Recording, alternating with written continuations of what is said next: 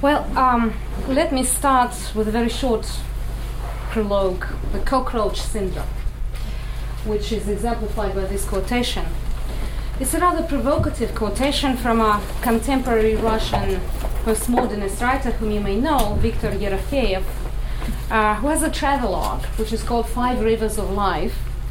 And this quotation can attune us to the prevailing post-Soviet sensibility of the last two decades, which have considerably remapped and reconfigured borders, of course, and not only borders but also frontiers as they existed and were imagined before. So you see, a Russian in Europe is like a cockroach, Yerofeyev writes. He's running, moving his whiskers, nervously smelling. He's scandalous for Europe's clean surface. Europe can contemplate with an interest the exotic insects. It would like some kind of poisonous tarantula or caterpillar. Ladybirds are a touching sight for it, but they're no good cockroaches. And later at some point he adds, if I want, I can go from Moscow to Asia or to Europe. It's clear where I'm going to, but it's unclear where I'm coming from. End of quote. So what is he talking about here? In the colonial terms, he's talking about the imperial difference, which intersects but does not quite merge with familiar political ideological dichotomies like liberalism versus socialism, and the kind of painful and unproductive sensibility that it generates. And also the peculiar invisibility, which is alternating with hypervisibility, as in case of African Americans in the US, and the non-existence of the post-socialist other in the New World Order, the syndrome of the vanished Second World.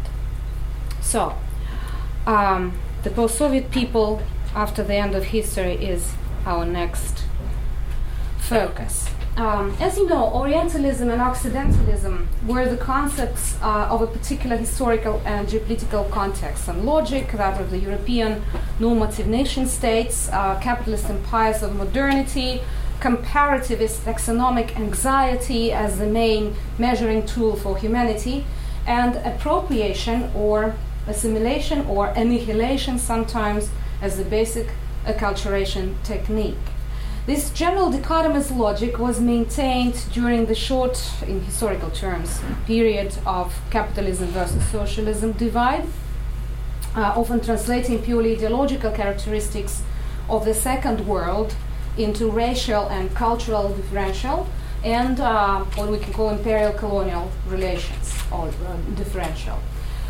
Then the almost overnight vanishing of the Second World in the early 1990s led to a very strange symptom, which was detectable in the infamous Francis Fukuyama's The End of History discourse that you're all familiar with, and in a typical Western understanding of the post-Soviet as time after socialism and not as space, where the post-socialist subjects still have to dwell.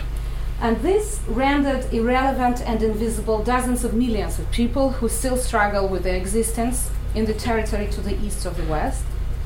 In this new historical narrative, the defeated socialist enemy had to follow the familiar structural pattern and obediently disappear, we can say, after the heroic epic of capitalism versus socialism was over.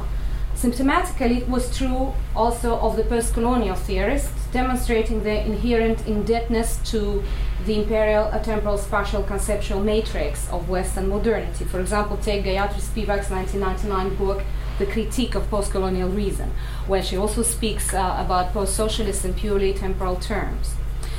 Now the question arises, can we really apply post-colonial theory to post-socialist reality, or should we do that? At the peak of the post-colonial fashion, and in the absence of any meaningful overall theoretical paradigms to discuss the post-socialist condition and people, which the old Western Sovietology could not explain anymore, and it's mostly Cold War area studies terms, or a more modernized version of the same, the Eurasian studies today, because it still tends to rehearse some of the Cold War discourses of dissent, as one of my American colleagues, Jennifer Suchland, correctly points out. It was the easiest step to apply post-colonial theory to post-socialist reality. And the first examples were very quick to emerge. Such was David Shoni Moore's article in PMLA, an influential journal PMLA in 2001, So it was a step forward, of course, in comparison with Fukuyama's erasing discourse, as it at least did not refuse to see living people in Eurasia, even if it tended to pack our lives into these convenient foreign theoretical models. Yet there were inherent problems with this post-colonial application to post-socialist reality, because it was very difficult, it was even impossible to lump together Eastern and Southeastern European countries and the USSR without taking into account the very complex interplay of colonial and imperial differences and intersecting experiences of various subaltern empires and their internal and external others. So Moore, in that article, never attempted to properly conceptualize the socialist brand, let's say, of modernity from its colonial and imperial side on any grassroots level, going from below, from the analysis of concrete imperial and colonial configurations marked by specific understanding of ethnicity, race, nation, religion, multiculturality, gender, and of course their intersection with various ideological forms, including resistance. So he never tried to see how it was all specific for state socialist and quasi-socialist societies bound by past and present colonial syndromes, imperial syndromes, and asymmetries and conflicts. Later, several interesting works applying or sometimes questioning the application of post-colonial theory to ex-Soviet satellites, the colonial subalterns, were published, mostly in the West, or sometimes written by the people coming from former Soviet republics, which considered themselves closer to the West, to Europe, than the former Asiatic metropolis, such as Ukraine, Belarus, and of course the Baltic states. Well, I can name just a few, for example, Vitaly Chernyevsky's work on literature and also on some political issues at Columbia University, Bobkov, originating from Belarus, Belarusian nationalist, and Korek, if you speak of Poland. But still there was, and there is, no separate post-socialist discourse with its own critical language, neither in the West nor in the non-West. Here I would like to mention Dorota Kolodzecik and Kristina Sandru, who in their introduction to 2012 special issue of the Journal of Postcolonial Writing, which was devoted to colonialism, communism, and East Central Europe, explained this lacking or marginal intersection between post-colonial and post-socialist through political terms and disciplinary terms, claiming the anti-communist dissidence in Eastern Europe, which was always seen in the West as a right-wing movement.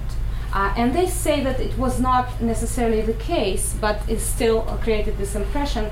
And also that postcolonial theory was grounded in what they call post-structural culturalism, and therefore it did not accept other approaches. It is true of the relations between Western-based, mostly post-Marxist postcolonial theory and the post-socialist world in its European peripheral European frames. But it's certainly not the case if we look on a wider horizon, I mean less Western varieties of post-colonial discourse produced by third world intellectuals and also the post-socialist in its wider than Eastern European sense. And if we take all this into account, then it will be more difficult, of course, to conceptualize this multiplicity of its structural forms, and yet important to consider in its ultimately failed, very questionable pluriversal totality, which need to be understood in its own terms. So why postcolonial does not equal post-Soviet?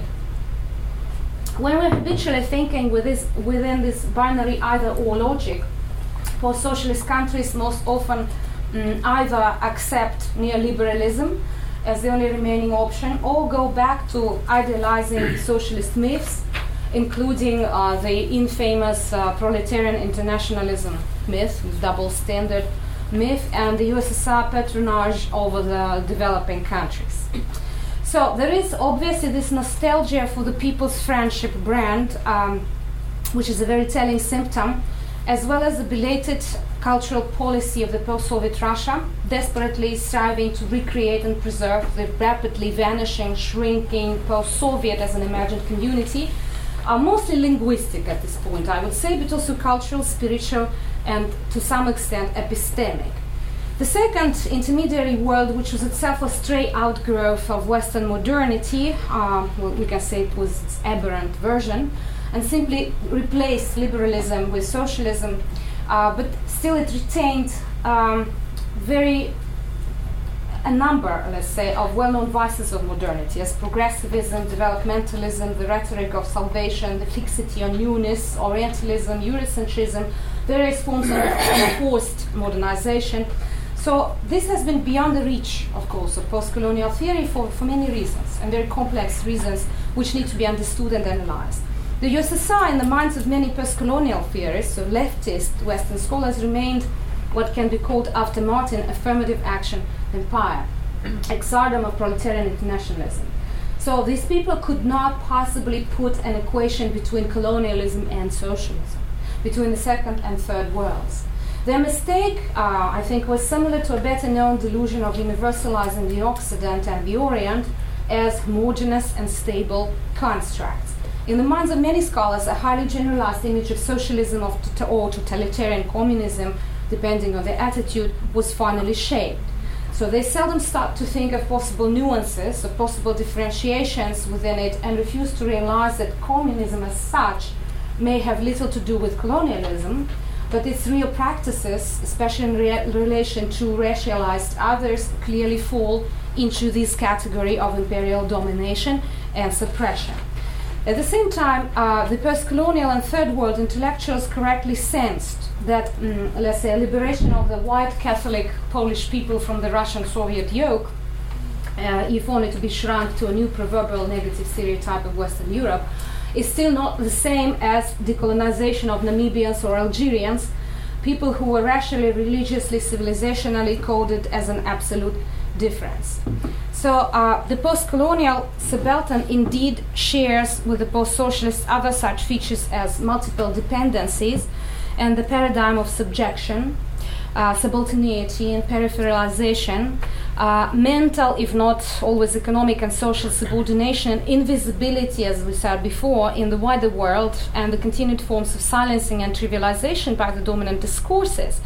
And also another thing that many people today share, the dispensability of human lives, the intricate colonization of their spheres of being, of thinking, of perception by the norms and tastes of Western modernity, which of course continue today after political decolonization and flourish after formal de-Sovietization as well.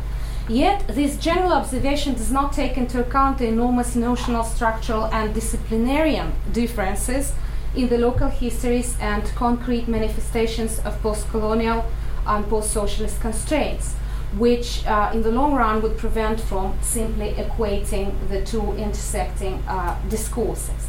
So, in a sense, we can say that post-colonial studies, when they ignored the Second World, were rather insightful in their realization of difference between power matrices and critical analysis based on racial, ethnic, gender, religious, and other discourses, and particularly their intersection. And also, of course, taken into account class and social and economic inequality. And also, they were aware of this unjustified translation of the ideology of the lighter side of modernity into that of its darker side, that is socialism, into colonialism.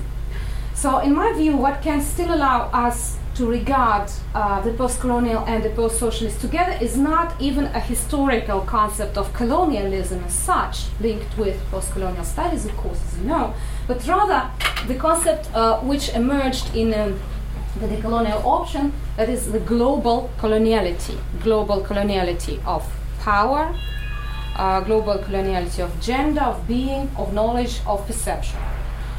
So, here I would like to probably quote Sharat Sharia and Catherine Verderi, who called for thinking between the posts in their famous article of 2009, in order to rethink contemporary imperialism. This effort to destabilize the easy and clear confinement of post-coloniality to the third world and post-socialism to the second world, I think, is necessary. It's a necessary step which allows to see the darker colonial side of Soviet and wider socialist modernity, the possible projection in the direction of global coloniality, which all of the worlds within this rather outdated tripartite scheme have been doing through.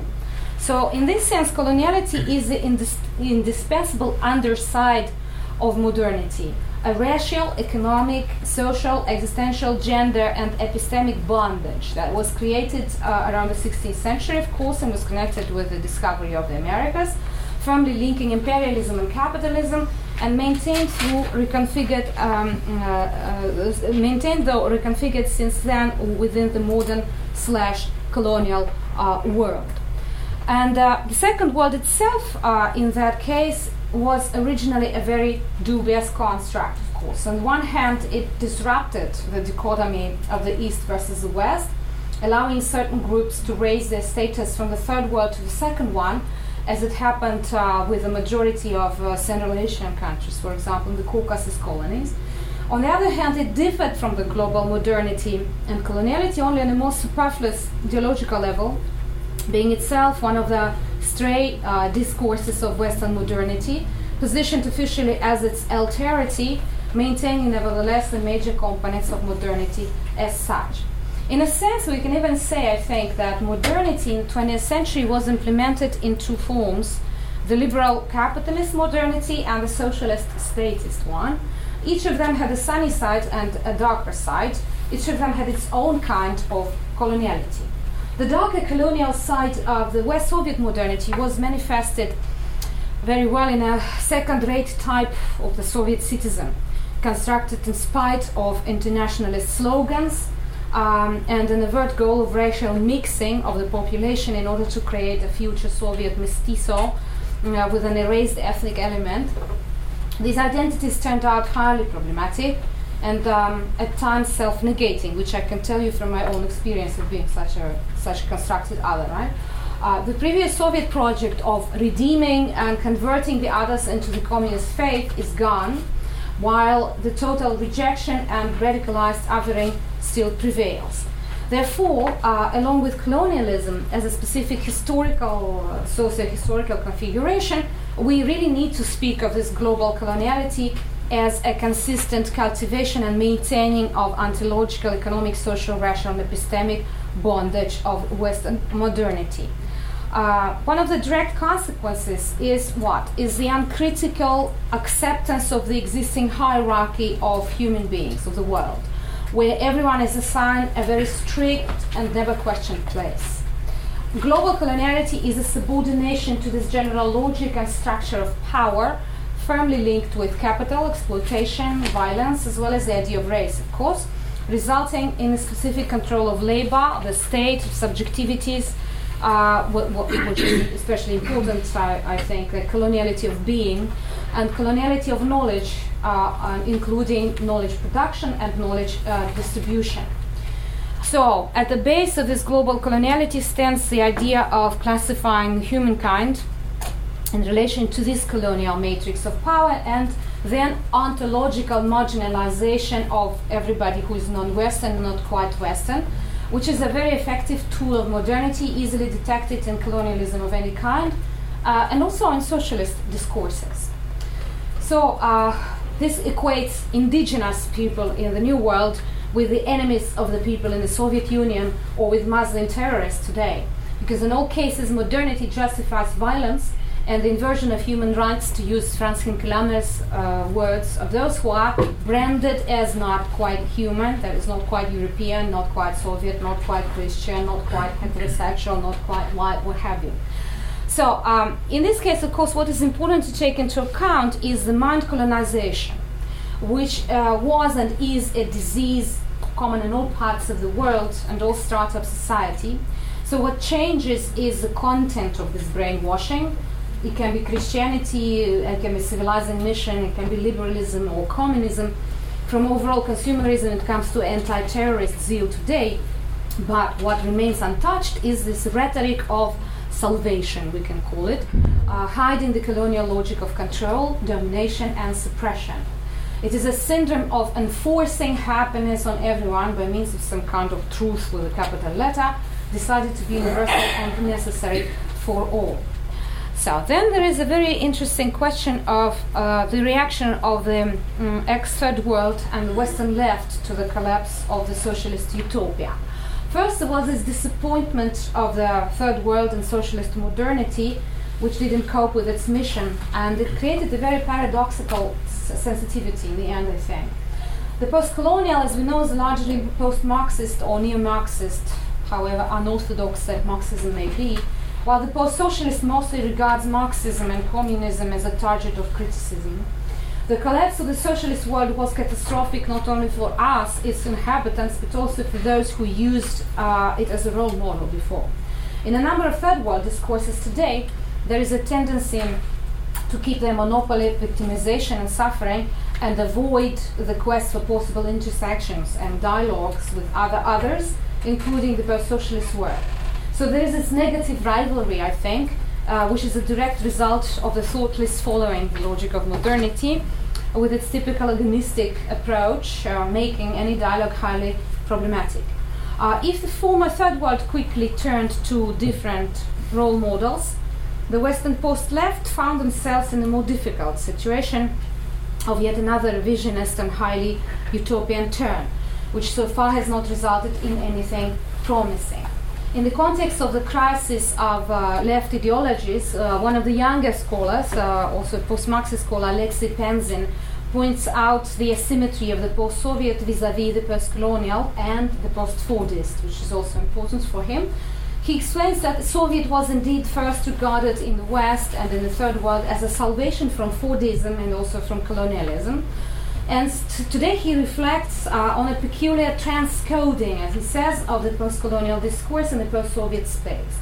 The Russian people today are becoming the new subalterns, he writes, suffering from the unconscious complex of the lost battle and forfeited grandeur of the vanished Soviet modernity, which is counterbalanced only by dubious rhetoric of geographical expansion.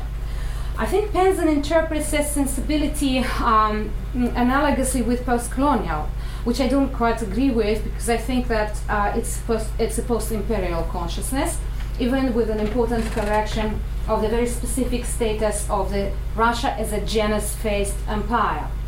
Post-Soviet subject indeed goes through this distorted post-colonial complex, finding itself under the immediate pressure of global coloniality today. And a specific problem that a number of post-Soviet intellectuals face is their blindness to this darker side of modernity, that is coloniality. And that is why I think they tend to code the imperial difference as post-coloniality. They tend to equate these two things, and this is not quite fair, because then we stop seeing the power hierarchy difference between the same and the other, and turn the same into a victim, a false subaltern, erasing altogether the real post-colonial others, conveniently rubbing out this guilt and the responsibility of the same, voluntary or involuntary. Jennifer Suchland, whom I already mentioned today, ironically summarized this peculiar post-socialist void sensibility in her recent article, which is a reformulation of Gayatri Spivak's well-known question, can the post-socialist speak? In this case, yes, can the subaltern speak in the original? So can the post-socialist speak? I can say from our side of the post-socialists who cannot speak, that it's really a rhetorical question. What does it mean for us to be nothing, to be a void, to be nothing in the new architecture of the world, to be someone who has never been able to start speaking in the last 2 decades. Why this parallel between the subaltern and the post-socialists in the first place? Isn't it just a matter of a catchy post-colonial metaphor applied to a different context, or there is some inherent similarity? Alluding to W.B. Du Bois, or Du Bois, to say it correctly, phrase, Jane Anna and Lewis Gordon point out that racism and colonialism generated people who marked as a continuing sign of ill fate and ruin. Problem people, they call it. The rapidly vanishing Second World, and particularly its post-Soviet part, can be called the same, I think, as a problematic region, in such a post-Du Boisian collective sense of people with delayed humanity or questionable humanity and no place in the new architecture of the world. But the problem was that it was not a clearly, let's say, racialized division. It was a poorly representable semi-alterity. Russians and wider Eastern Europeans have become, after 1990, the off-white blacks of the new global world, not in Norman Mailer's sense of the hipsters or Uyghurs, but in the sense of looking and behaving too similar to the same, yet remaining essentially others. The inhabitants of the post-Soviet space, who for the last 20 years have been universally regarded as the annoying remnants of this collapsed system, unwelcome in any part of the world where they have been trying to escape to, remain the outlaws of the new world, and they essentially have no future. We have no future.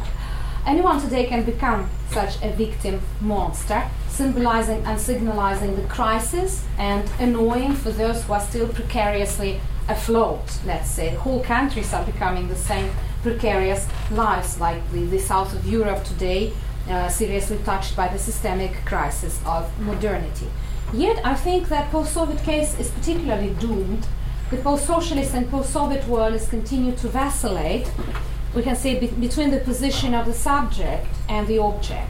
We're supposed to either to reform and become modern and Western subjects in some distant future, of course, to join the refurbished global south when applicable, or to simply vanish.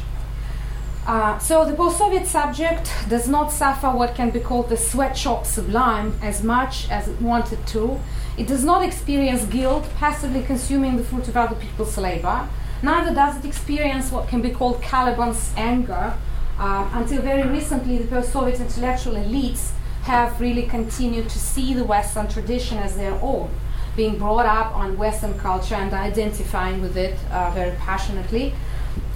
There's one recurrent sensibility here, that of the present community of fate, of the millions, the ex-subalterns, the ex-masters, who are all of a sudden found themselves in a very similar situation of being thrown out of history and of modernity.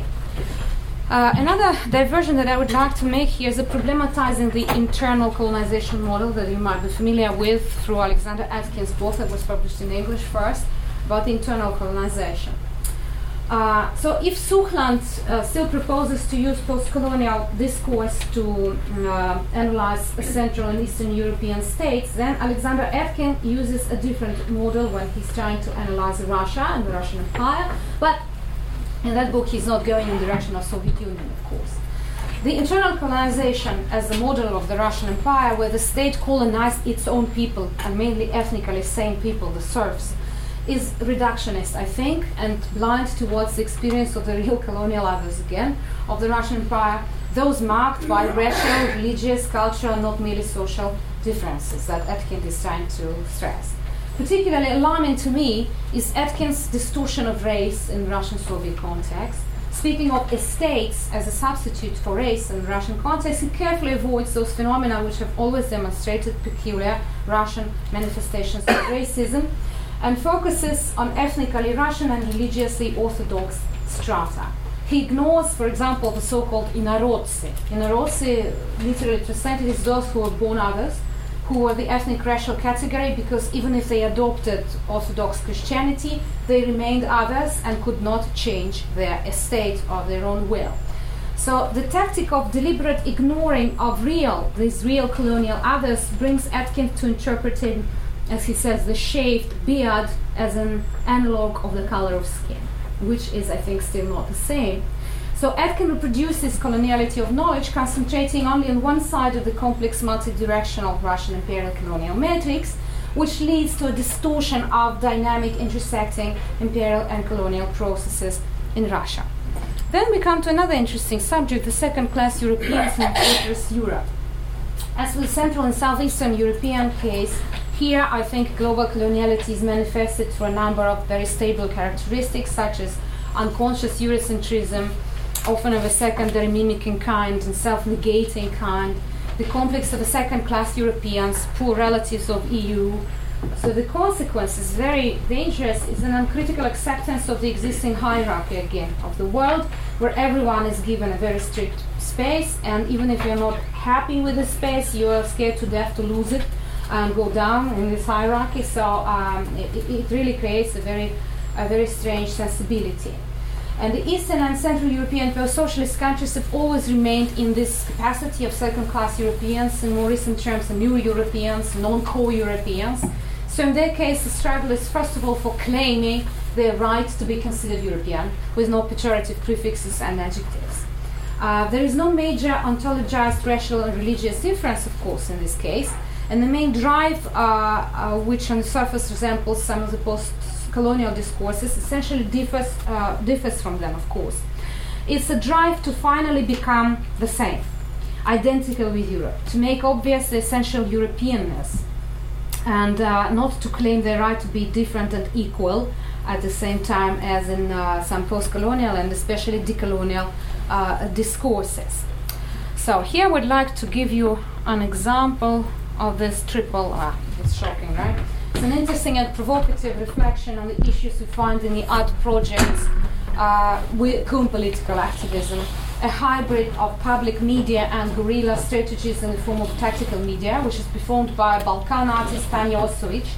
She has been scandalizing European cities with their provocative performances, such as this recent Misplaced Woman, performed collectively in different public spaces all over Europe. I will show it in a minute.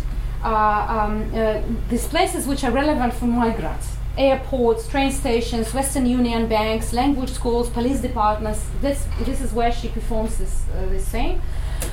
Places, as she says, where the mobile female body becomes particularly vulnerable. Tanja keeps coming back to the shocking role of second-class European people and dispensable lives assigned to women, especially women from former socialist countries in the West, and focuses on the intersection of gender and sexuality and migration and displacement as rendered in the biopolitics of exclusion in the former EU, which lumps all migrants together in an abstracted and single alienated group. Such was her powerful and very long-term art and life project, Looking for a Husband with EU Passport, in which Tanja actually went for real through all the humiliating and shameful stages of selling herself as a commodity, documenting the stages in the form of public performances all along, in order to buy her the right to desired and unattainable mobility. So what she did, she put through a marriage aid dating service a vaguely concentration camp style ad, as you see here, and she received over 500 letters from prospective husbands. Then she finally married a German guy and was granted a temporary visa. Later she was denied a temporary residence permit.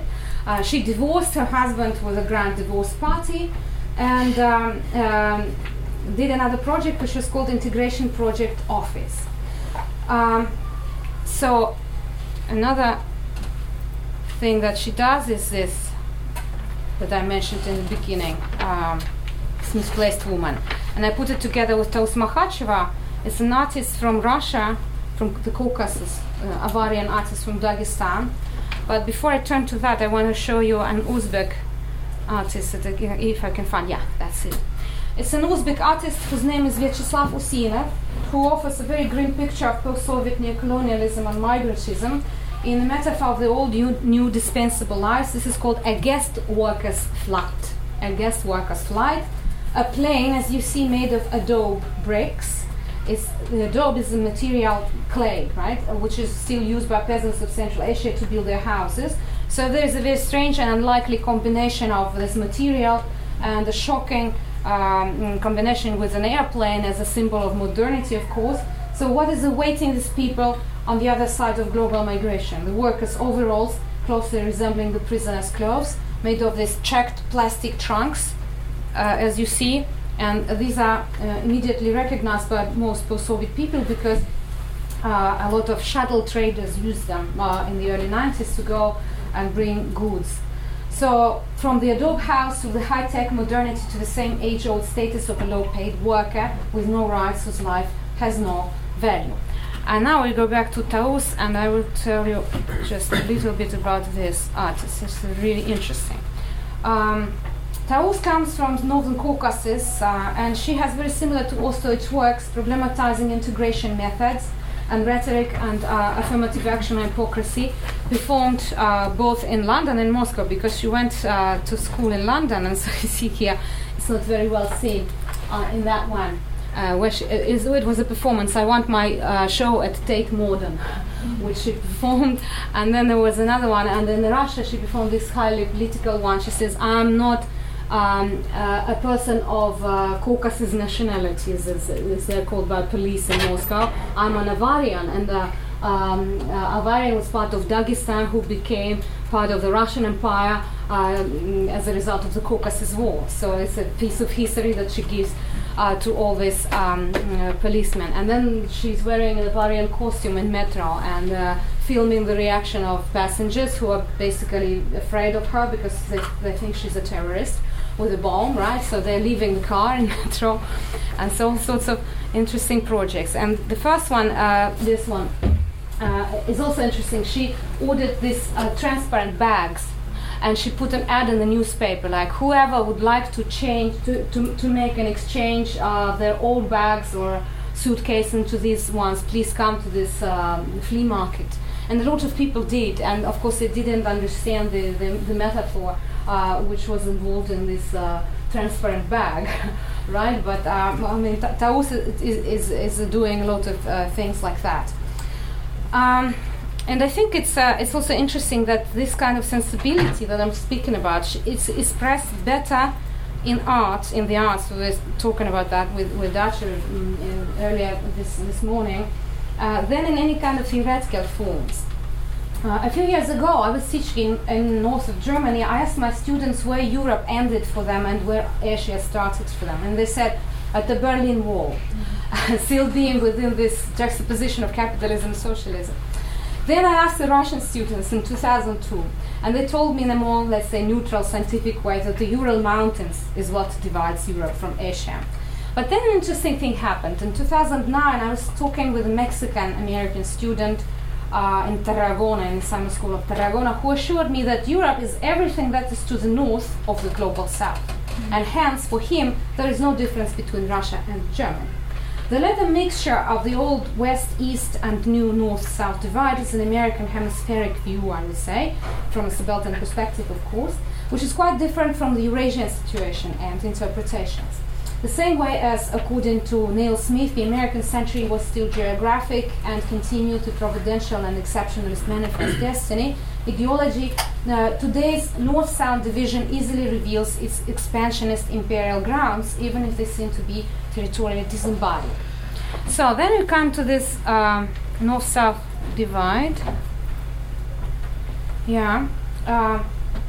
which is another important issue, of course. The erasing of the Second World has resulted in the increased binarity of the world order, and in spite of today's rhetoric of polycentric capitalism, and the real success in de-Westernizing, the de-Westernization model of Southeast Asia, for example, among other regions, and particularly of China, of course, the problem still is there, right? The problem still is there, and the problem that today we're left with just two extremes affecting the leading geopolitical models and stuffing the multifarious world and contradictory world into this Procrustean bed of binary logic.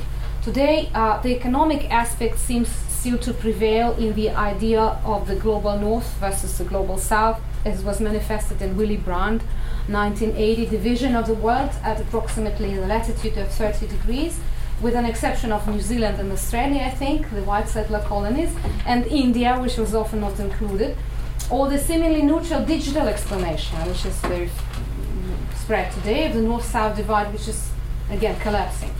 Yet the cultural, racist, and religious reductionist and deeply imperial sides of these concepts and divisions cannot be entirely hidden or suppressed, which leads us to the imperial colonial again, differential in modernity and the necessity of looking in the north-south construct through a different lens. The north-south divide as a product of the north always codes the global south as what? Poor, of course. Poor, suffering, discriminated against, fixing its essentialized place of a victim which needs to be helped through charity or destroyed when its resistance becomes too violent and dangerous. The crucial point then is what? To stop looking at the global south and its epistemology, ethics, ontology through this totally negative lens, and stop seeing poverty as the only connector between different souths. Resistance can and does turn to what can be called re-existence, a model after a Colombian theorists and artists also, Adolfo Albana Quinta, so he talks about that. I think it's very important, not negative resistance but re-existence as a positive model of existential creativity and acculturation, which cannot and does not turn to transculturation, is dangerous. So what happens with the vanishing yet complex and non-homogenized second world in the new binary structure of the world disorder? I try to depict on this diagram. The second world does not easily join, as you see, one of the two remaining poles, generating very strange oxymoronic categories such as the poor north, because this is what Russia is generally, which does not equal, of course, the poor and global south, or if we speak about the colonies such as the Caucasus or Central Asia, we deal with the south of the poor north. The latter in its turn does not equal or entirely merge with the global south, although there are a lot of intersections, of course. To understand this logic, I think we need to introduce two concepts, which were coined by Walter Mignolo and then developed by the members of the Coloniality Collective, including myself, when writing about Russia. It's imperial difference and colonial difference, very simple concepts, which are transparent in West-East and North-South divide. The colonial difference refers to the differential between the first-class capitalist empires of modernity, such as the British Empire, and their colonies. This is the absolute other of the first world, translated into the concept of the West and today the global North. The imperial difference is more tricky. It's a trickier thing because it refers to various losers, let's say, like Russia. The losers which failed to or were prevented by different circumstances and powers from fulfilling the imperial mission in modernity, and were forced to take the second-class places. These empires were usually intellectually, epistemologically, culturally colonized by the winners, by the Great Britain, by France, to a lesser extent, Germany, and of course the US today. And what happened is that they developed in the end a catching up logic, a whole area of psychological hang-ups, schizophrenic collective complexes, ideologies of the besieged camp, or sometimes alternatively victory and defeat, including, of course, the artistic responses and creative responses to the subjectivity. Then imperial difference itself collapses into two versions, the external and internal version. The internal refers to the European losers of the second modernity, which became later the south of Europe, such as Spain, Portugal, yes, Italy. But the external imperial difference, and refers first of all to Russia, but to some extent to the Ottoman Sultanate, of course. So here we speak of not quite Western or non-Western, not quite capitalist or non-capitalist empires of modernity.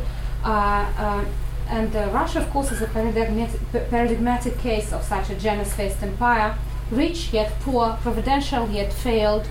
Russia that has never been seen by Western Europe as its part, remained a racialized empire, and feels itself a colony in the presence of the West, but at the same time tries to project its imperial mission onto the places in the north, in the south and in the east, which it sees as its colonies. So the imperial difference generates Russia's secondary status in European eyes and consequently an open or hidden Orientalization, because Russia itself acts in the capacity of the Orient for the West, and it's a very strange situation with this redoubling mirrors and reflections.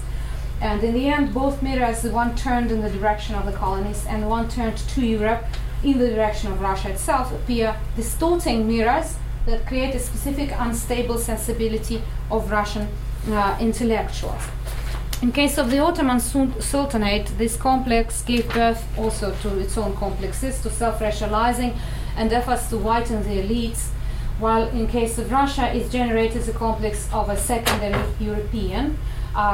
In its colonies, for example, in Central Asia and Turkestan, it led to self-orientalization, self-racializing, multiple inferiority complexes.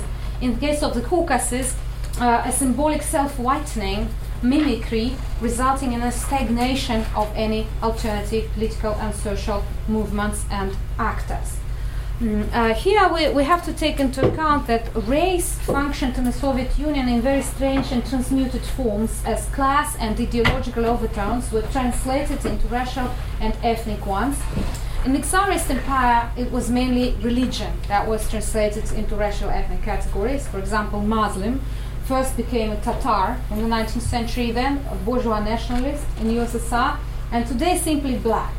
Racializing thus had one face in the metropolis, when enemies of the people of any ethnic or any religious belonging were rendered subhuman, and a totally different face in the colonies, where the discourses of the civilizing mission, development, progressivism, Soviet Orientalism clearly demonstrated their links with Western colonialist macro-narrative.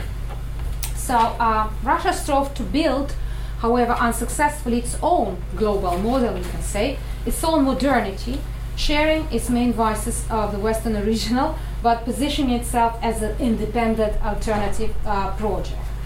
With the collapse of the Soviet Union, the unattainability of this task became obvious, and this was, I think, the most crucial failure of the Russian and Soviet empire.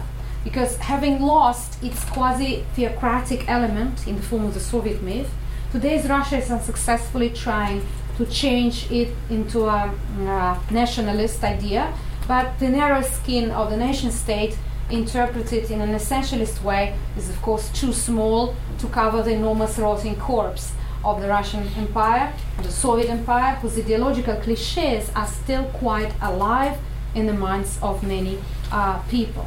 So what happens in the end, we can say, is the revenge of geography. An anxiety to divide the world according to the North-South break replaces the previous West-East division, including the capitalist versus socialist economy, under the facade of pure economic development, of classifying locales as belonging or not belonging to the North. This presumably new division hides the assumption of the zero-point epistemology as the main epistemic principle of modernity. Such a move, in fact, hides the imperial-colonial relations, which accentuates space in history, let's say, rather than disembodied time as such, or what was mentioned and discussed by Walter Mignolo in one of his articles in his anti-Cartesian formula, not cogito ergo sum, but I am where I think, I am where I think. Today's peculiar return of geography and an urge to re-territorialize in actual and symbolic sense is marked by the drive to depoliticize history and erase the power asymmetries. This proves to be impossible, of course, as the global north as a new point of ultimate arrival is even more unattainable for the majority of actors than the ideological west was before. Geography remains deeply ingrained in the coloniality of power, of being, of gender, of knowledge. It prevents under modern subhuman groups and countries from belonging to the North, and keeps the gates in a way much more vigilantly than during the Cold War. And a good example in this case is Turkey, of course. And now, since we don't have much time left, let's turn to border thinking and post-socialist condition. A crucial element of the colonial option that is relevant for thinking up a possible post-socialist discourse is certainly border thinking, as a critical yet positive perspective. Border positionality is marked by relational and dynamic double critique, let's say, of both local ethnic nationalist and also globalist models. It's a balancing between modernity and transmodernity as an overcoming of modernity and not coming back to some authentic, imagined past. For border thinker, it's crucial to expose how and why modernity invented tradition in the first place, and then reinscribe what the West has taken to mere tradition onto the texture of transmodernity. This is the gist of exteriority, which is a philosophic equivalent of border thinking, as an outside which is created by the inside, as alterity from the inside of totality. This stance, which is very specific, this border stance, can be illustrated by a Chicana poet and philosopher Gloria Anzaldúa's words from her famous book Borderlands/La Frontera, The New Mestiza. You see it's partly in English, partly in Spanish, right? So the most important part is here, to survive the borderlands, you must live sin fronteras, without borders, yes? To be a crossroads. The last words accurately describe the border stance which emerges when you are the border yourself, yes? When the border cuts through you, when you're not just crossing borders, but really the border is inside you, when you don't discuss borders from some zero-point positionality, but instead you dwell in the border.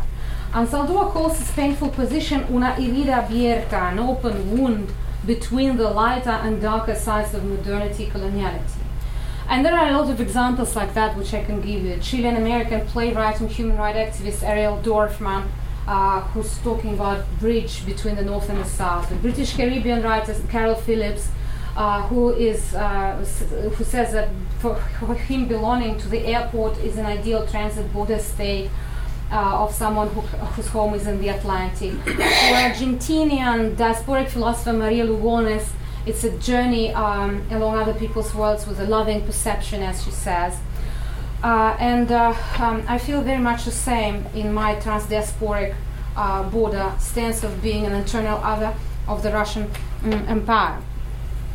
What is important is how to create not merely a negative or any kind of aggressive resistance out of this unfortunate situation, but also re-existence in Adolfo Albana Quinta's terms, an other world growing out of border thinking, grounded in the painfully experienced, consciously worked out, eventually transcended geopolitics and body politics of knowledge. It is built on the experience of being born and educated in the entanglement of this Western invention of modernity versus tradition, that is, in the exteriority of living and thinking as a racialized other, for example, in Russia. And what I mean here is not a banal identity politics, but rather is an identity in politics, grounded in the double consciousness, of course, and an assertion of the wretched epistemic rights. And the most important element of this border thinking is self-conscious liberation from the zero-point epistemology, which withdraws the knowing subject from the world and turns this world into an object of study.